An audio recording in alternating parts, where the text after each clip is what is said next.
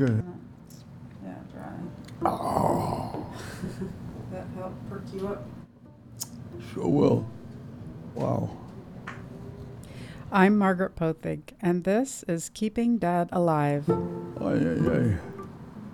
I, I, it was a nice little nap I had, man. I love that. I love napping. I know. you love napping. Oh, yes, I do. You don't know what that means for me. Oh, man. I just feel so wonderful.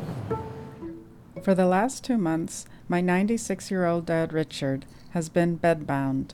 He is in hospice. This season of the podcast is about vocation, and this episode is about the vocation of caregiving for older adults who can no longer take care of themselves. Your feet are all up against the end of the bed I know. I'm gonna put your head down a little bit, Yes. so Richard. I'm gonna put it out. Hospice delivered a hospital bed. This one is too short for my dad. He's always slipping down and jamming his feet up against the baseboard. Are we going to pull him up? We should do it this way because, um, remember. Since he entered hospice two months ago, my dad has lost a lot of weight and also a lot of strength. It takes two people to move him. Stephanie and I are standing on opposite sides of the bed, grabbing the ends of a folded sheet that is laid out under the middle of his body. Lifting him is hard for me because I injured my shoulder a couple months ago. One, two, three. Whoa! Wow, yeah. That shook me up. That, All, that all, woke you all, up. all the bean, or jelly beans in me just rattle way, way there. The jelly beans? yeah, whatever they got in there. Okay, Dad, lift your arm. Lift it up. Uh, One of us kids, at least, has been able to be with him every day. I've been here in Philadelphia for almost a month, but my dad needs somebody with him 24 hours a day. So we've hired caregivers from an independent home care company called Home Instead. They work in 12 hour shifts, day and night. We are fortunate that we can afford this. Here is Tanisha, one of Dad's caregivers. People often think like, oh, it's an easy job or anybody could do it, and that's not the case. Only certain people can be caregivers. Like you have to have the heart for it. You have to have the mindset for it. It's after 8 p.m., and Tanisha has just started the night shift. I almost attribute it to like my role as a mom. It's like stepping from home to home almost like because Yeah. I give the same level to as if this was my own family member. So it it does take something out of you. It's it's it can be a lot. It can sometimes be emotionally a lot, like mentally draining. Let's just start from the beginning. Why don't you introduce yourself and tell the listeners something about you that you want them to know? And my name is Tanisha. Um, I'm 29. I have two children. I love caregiving. It's it's really my passion. Um, I love working with the elderly. I always have since I was a little girl. My grandma, she lived on a block and there was a lot of older adults and I would always be the one to like go sit with them and I'm all grown up now and most of them have like either passed away now or they some of them went to nursing homes. They weren't able to stay in their own homes, but that's when it kind of started for me to work with the elderly. This is the time you guys do a little trade off. You, you, you switch places, right? Mhm. It's the end of Tanisha's shift, and Stephanie has come to relieve her. You're always here pretty early, aren't you? Uh, sure, sure. Tanisha is my witness. Tanisha's your what? My witness. Your witness. yeah, yes. Tanisha. She's always here, like. Yes, about yeah, about half hour to 20 minutes early, yeah. What do you guys do at, during this handoff? Well, for me, I just kind of explained what took place during my shift, what to what they might can expect. It could if if it was a smooth night, then that's something important. But if it was already like a tumultuous night, then you'll know like, oh, okay, well, it's fine because this has already been going on. Tanisha knows about tumultuous. One night, my dad had a nosebleed that lasted for over two hours. There was a lot of blood. She called the hospice emergency number. Then she called me, but she told me to stay home and reassured me that she could handle it. I was so grateful because I do not handle blood well. I'm going to lift you up, and Stephanie's going to put the pillow behind your back. Oh, boy. Stephanie does the day shift. She's tall and strong and can lift my dad like she's throwing a blanket on the bed.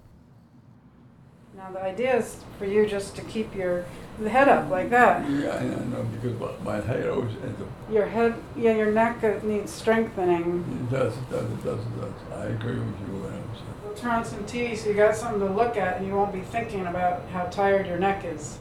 Yikes. Ah. Yesterday, give me a run. You did wanted to watch TV, PS, PSB or PBS? Yeah. Want to introduce yourself to the listeners? Oh, my name is Daphne Hazle, H A Z L E, Hazle. I'm from Jamaica. I have two children. They are 25 and 28, a boy and a girl. I'm here in Philadelphia. I leave Jamaica in 2006. So I've been here almost 15, 16, somewhere there, somewhere there years. Yes. So uh, get the love for this job, what I'm doing right now as I speak. For 11 of those years, Stephanie worked directly for a client who lived in another senior residence nearby. It's a lot easier for a caregiver when their client lives in a retirement center because they can meet other caregivers and make friends. I had a girlfriend that I come in early in the morning because I was supposed to start at 11 mm-hmm. and I always there to help her wash his client mm-hmm. Because she alone cannot do and she hers was a private job also mm-hmm. so I always come in early In a private job, the caregiver works directly for the client instead of for a company. It costs less for the client, savings that they can pass on to the caregiver in higher wages, but it's not easy to set that up, especially if you need 24 hour coverage. And for the caregivers to get those gigs, they have to have connections. Even you weren't being paid, you just helped your no friend. no no no no You're just helping. Because No. it's hard to do some of these things by yourself, right? it's so hard I know it's hard One of the things I really like about Stephanie is her sense of humor. if I'm not working they would come and say Steph we miss you we miss you I said am I looking at eye lift to you I'm not I said, I'm not your eye. She said, Steph, you are the eye lift. I said, no, I'm not your eye Is that the machine that Yeah, helps the- people yeah. get Mm, lifts, mm, lifted up? Okay, I see. You're mhm. like a machine that Yeah. helps lift people. Yeah. Well, you're you're very strong. Do you do try to build your strength Yeah. to keep it up so you don't get injured?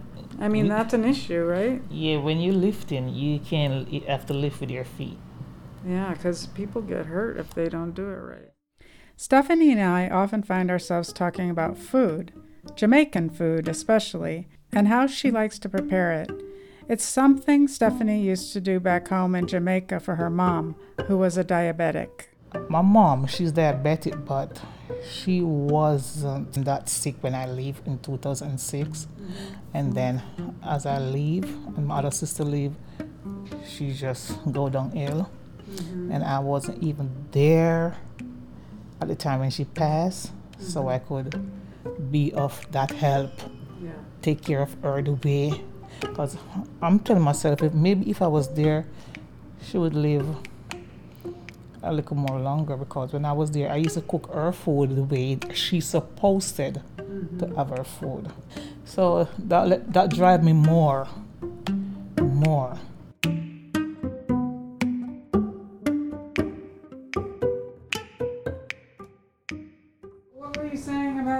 about the caregivers, Dad? I, I say that the private caregivers are the ones who really save human beings and life. They do, and that is really what we should be behind in our government programs. That's that's spoken from a man who is 97 years old. Okay, Ninety-six, Dad. I'm gonna keep you honest. and 96 getting to 97. And, but you can be thankful that we have a government that provides the help to keep people going. Yes, so agree. Just to be clear, the government pays for hospice, and the family is paying for the private caregivers. The hospice team consists of a nurse, a social worker, a chaplain, a music therapist, and aides who drop by in the morning to wash him. It's a tremendous Medicare benefit, but it doesn't cover everything. Oh, but all in all, everybody's helping one another. That's right. And here we are people come on time and they they feel responsible for the people they're caring for. Now, what more can you ask for? What more can you ask for? It's a good feeling, isn't it, Dad? It's a good feeling. Yeah, it is. We have Medicare in the United States to cover the health needs of older adults, but it doesn't cover long term care at home or in a nursing facility. Long term services and supports is a Medicaid, not Medicare benefit that is provided by each state for people with low income and limited assets who need a higher level of care. In most states, Medicaid covers some home and community based services, but if an older adult can't be adequately cared for at home, they go to a nursing home. I love doing home care. Here's Tanisha again. It's different than being in a nursing home or a hospital. Did you work in a nursing home? No, I didn't work in a nursing home, but I took a CNA class, CNA is short for Certified Nursing Assistant. and that's how I found out about nursing homes and how I found out about like nursing home abuse and neglect. And when I went for like my clinicals, I was able to see for myself just like the the lack of care. And like I said, even if you don't intend it, it's impossible because you could have a caseload easy of 15 to 20 people and to one person. I don't personally like nursing homes because even if you're someone who intends to give the absolute best care, the workload is impossible to manage that. So that's what made me want to start doing home care to help people stay in their homes mm-hmm. because it's how you get the best care. For families who don't have the resources that we do, or the job benefits and flexibilities that we have, the sacrifices to care for a loved one at home would be enormous. Some of the caregivers I met while caring for my dad and my mom have talked about having to quit their jobs so they could help care for a parent. For many, a nursing home is the only option. President Biden's Build Back Better plan, also known as the Reconciliation Package in Congress right now, includes an expansion of Medicaid home and community based services that would help more people get care in their home. It's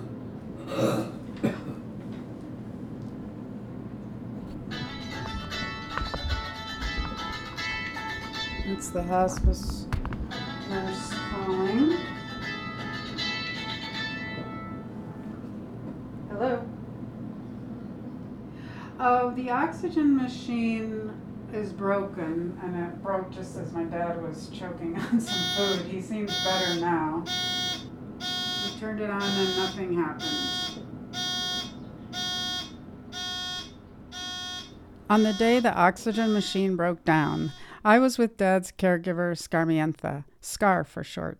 She works on Sunday. We bonded over our shared fright. Yeah. You're getting out of breath, I think. Yeah, I know. Well, Just take some low, slow breaths, okay? Relax. You did it good today. We got our oxygen machine. And here's Scar with. Oh yeah, oxygen machine to the, to the rescue. we, we, we, we worked together on that. that Yeah, we that made it through the day, we made together, it. That was a little bit of excitement that we had. fear. I mean, not fear, not fear. But it really was.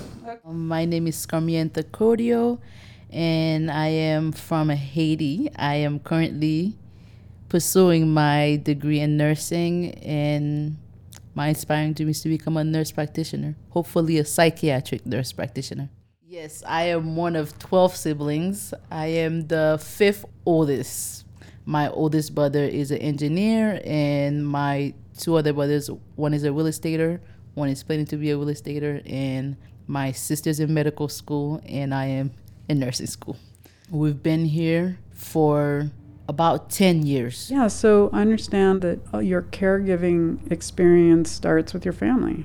Yes, yes, yes. Often when I was growing up, uh, my parents both both of them had to work, especially when we moved here. So I took care of my siblings when it come to you know food, uh, homework, tutoring, and I also speak French. So I helped them with their French homework, you know, other good little stuff. And then I also took care of my grandma when she um, started declining. Was she at home? Yeah, she was at home. We took care of her at home. She lived with us. I feel like uh, immig- Im- not not all immigrants. I wouldn't say all, but like they have this tendency to want to keep everyone at home. I did a whole project on it. They want to keep their parents at home. Scar studies incessantly. She is laser focused on a five to 10 year plan that involves, for herself, a chance to finally enjoy the fruits of her labor a good job, a house, and a beautiful garden. For her parents, she and her siblings plan to buy them a nice house and send them on vacations. Back to Haiti, of course, but also maybe to the pyramids in Egypt. But she says the biggest driver of her ambition is to give back to Haiti in some way, most likely drawing on the medical expertise that she and her sister will have as long as they stick to their plan. Well, Dad, you know we need those tall. Hi. Oh, hi. Hi, I'm from the medicine. I'm sorry to interrupt. Just No, no, it's time Yeah. for your dad's. Uh, What is wash up time? this is wash up time, right? Yeah. Is this with my, my, my friends, the, uh, From hospice. oh, oh, hi, good old hospice. My dad has come a long way. It was only a year ago, during the lockdown, that we would fight about whether he needed a caregiver or not. We hired home instead for three hours so my dad would have someone to help him in the morning, to make sure he didn't fall in the shower or even just to help button his shirts. But by the time they arrived, Dad was usually already showered and dressed. Here's Tanisha about how she helps her clients continue to feel independent. you know, it's hard getting older, and it's hard to have to release that control. You're coming from being an adult, and a lot of people feel like just because you're losing out on your abilities, that now you deserve to be treated like a child, and that's not. It's not the case. I had a client one time. It took her a mm-hmm. long time to warm up. And I feel like nobody really understood the fact that it was hard for her having to accept help going to the bathroom. So what I did was allow her to be as independent as she was able to be. And I would still ask her, is it okay if I come in? I would knock on the door before I came in. Those small things, they really make a big difference. Mm-hmm. Whether they voice it or not, it's an uncomfortable position to be in. So it's like, you know, just trying to preserve somebody's honor and dignity as much as you can. My name is Mercedes Dawson, and I'm a caregiver. Mercedes is Dad's caregiver on Tuesdays. She's had a lot of experience with clients on hospice. I've been doing this since early 90s, and it's an experience. Yeah. So, what are the highs and lows for you of caregiving as a career? the lows is when I have to do hospice care. That's the lows. Tell me about that. It's when you're dying, there is a special company who comes in to make sure you're comfortable. Some people revive back, some don't. What about the highs? What do you like about When they revive back, yes, when they come back alive, because being on hospice do not mean that you're gonna pass right away. Mm-hmm. You can be there for years. It all depends. I did one a month ago, two months ago, and it took a lot out of me because that man was so nice, and he wanted to go because he was asking to go, and I said to him, "It's not up to you. It's up to the big guy up there." You know, so you just have to just relax, and we are here to help you.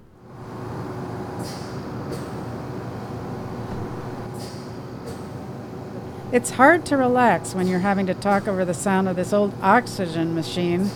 For a while, Dad was on oxygen all the time, but it was contributing to a problem he was having with nosebleeds. I am reading the instructions for a nosebleed. Bernadette works the day shift. She is Googling how to stop a nosebleed on her phone. My client has a nosebleed, and we're trying to figure out ways to stop it, in which we did stop it. Yes, we did. That was a bit of excitement this ah. morning, wasn't it? yeah, that's a bit of excitement. I never dealt with that before, so. I know a lot of things, but I didn't know about nosebleeds. but you learn something new every day. Yes, you do. So my heart's still palpitating from all of that. Yeah, you need to calm down. I do. My name is Bernadette Jones. I am a home health aide at Home Instead Senior Care, and I've been there for nine years. Maybe over 40 years, I've been a caregiver. I've worked with three to four agencies, a nursing home that was in Mobile, Alabama, and maybe three agencies in Philadelphia. Bernadette told me that at one time she thought about becoming a nurse, but decided against it because she didn't think she could handle the blood. She knows Dad from working in the building for such a long time, and by now she and the other caregivers have been taking care of him for two months. It only took a week for Dad's nosebleeds to get extremely bad. The worst one lasted three hours. My brother got up in the middle of the night and went over to help the caregiver. We all realized we wouldn't be able to keep Dad in hospice at home if this problem continued. Dad's hospice nurse arrived early the next morning with a new protocol to stop the nosebleeds that she and the hospice doctor had formulated. What you got to say, Mr. Richard? I gotta say, or I want to know what we said the last time we met. You want to know what the upshot was of the conversation Yes, yes. this morning, probably, right? That's right. okay. And that was a lot of stuff going down. It was a lot It of was stuff. a lot of stuff going down. The new protocol involves treating the nasal passages with some saline and ointment, taking Dad off the oxygen except when he really needs it, and giving him morphine at night to help relax and ease his breathing. The excitement with the nosebleed you had on Saturday night and the nosebleed that you had last night, which were like marathon nosebleeds. You were. You're the one who experienced them. I didn't. How was that? Scary. Scary. Very scary. Oh, wow! I wow. bet it was. For me, it was. Yeah. I wasn't sure it was going to stop. I know. And I thought to myself, okay, now if it doesn't stop, what does that mean? Does it mean I, I just lose my blood uh, and oxygen and I, go- I'm gone? You thought you were going to die. Yeah, You you were afraid you were going I to die. thought I was. Well, did they bleed that bad when you had them earlier in your life?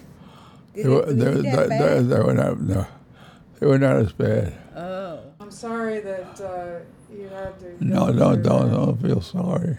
No? It's all part of the game. It's all part of the game. Think, is there anything else? Oh, oh yeah, yeah. What? Something very important. What is it? The drug I was supposed to take, the universe short. Morphine? Yeah, Yes, so that has to do with the breathing at night. Dad's doctor had told Dad before he went on hospice that the morphine would calm him, but also hasten his death. The nosebleeds were unsustainable. It didn't seem to me like we had much of a choice. To relax, along with the melatonin, and it should put you into a good sleep. What do you think about that, Dad? Oh, well, that, that's a solution. It's a okay. Yeah, so I don't know anything about that except what she says. That's true for us. But too. you won't have to have the you won't have to have the oxygen on. Oh, yeah. Yeah, you won't have to have the oxygen on when they give you the morphine at yeah, night. As I put the finishing touches on this episode, my dad hasn't had a new nosebleed since we began the new protocol a week ago. Thank goodness. But he is making his final transition. Over the past month, I've seen my dad prepare for his departure in a variety of ways, as in this example. I have my mic on, Dad. I hope that's okay. Yeah, no, it's perfectly okay. In one of these uh, drawers here, Yeah. top drawer, I think it's this one, It's the thing you prepared for me I prepared something for you. What was it? for paying my state and and national income tax. You know what? I brought that stuff home. Oh. Okay, well, I gotta pay it. It's the fifteenth, isn't it? Actually, it's October 28th. Yes. It's Mhm. October Today's the 20 28th. 28th, and you know what? You paid your, you paid the last quarter before September 15th, so you're good. Wow. That's good. Yeah. I didn't realize that. Oh, okay. You're all set with your taxes, Dad. What do you know? What do you know? Is that what you were? You've been lying awake thinking about your That's taxes? why I'm worrying about my taxes. Yeah, you, you you care about the taxes, don't you? I do. It's important to pay them. Sure, so the government can run. Yeah.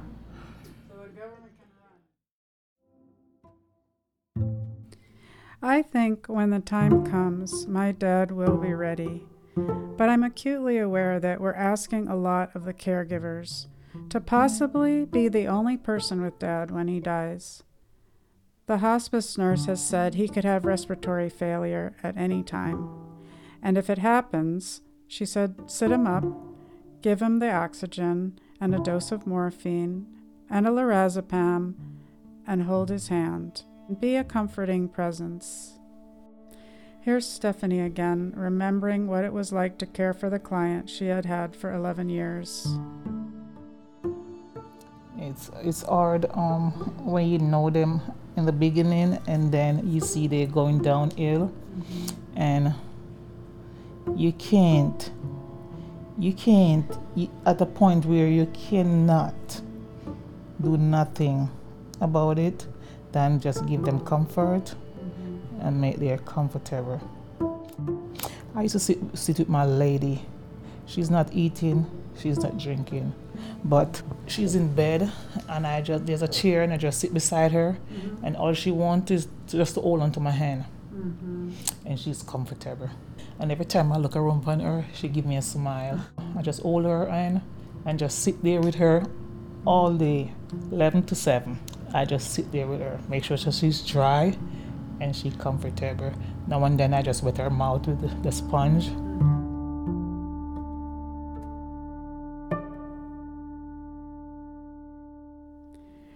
I am honored that Dad's caregivers were willing to share their stories with me, and I thank every one of them for participating. Bernadette was reluctant at first to be interviewed for the podcast, but I'm really glad she finally agreed to tell her story. I always told my dad if he got sick and couldn't do for himself, then I would take care of him. And that's what I did.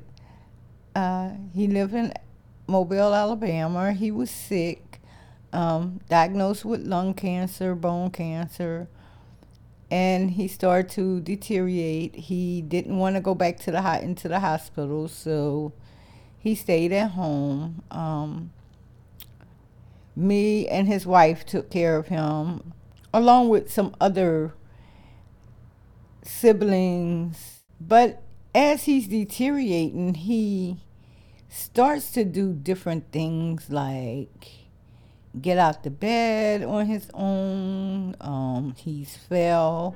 That's when um, his hospice nurse decided to give him medicine to calm him down and to I say they put him to sleep. That's what I say.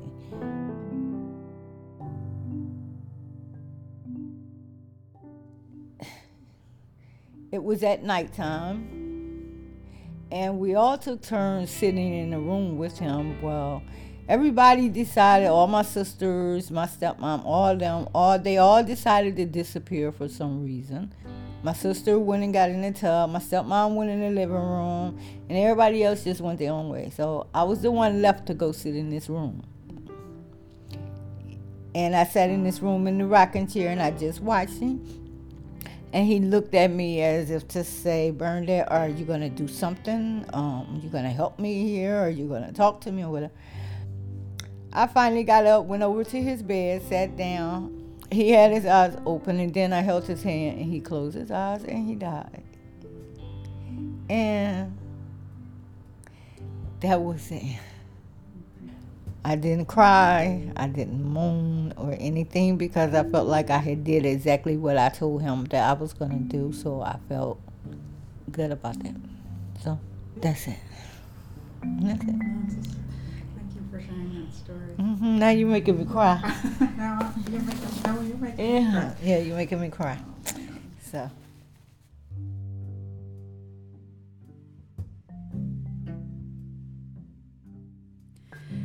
My dad often uses the word overwhelmed to describe how he is feeling these days. He means it in a good way.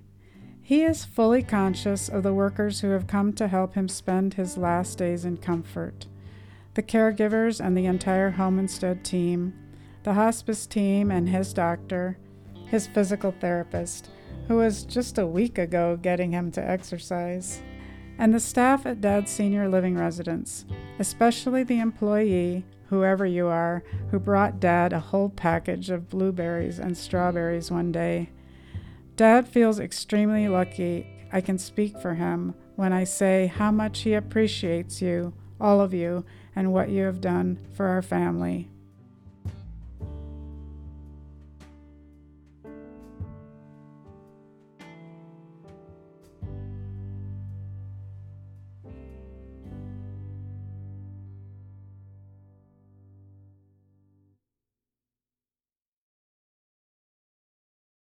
The music in this podcast is by Blue Dot Sessions.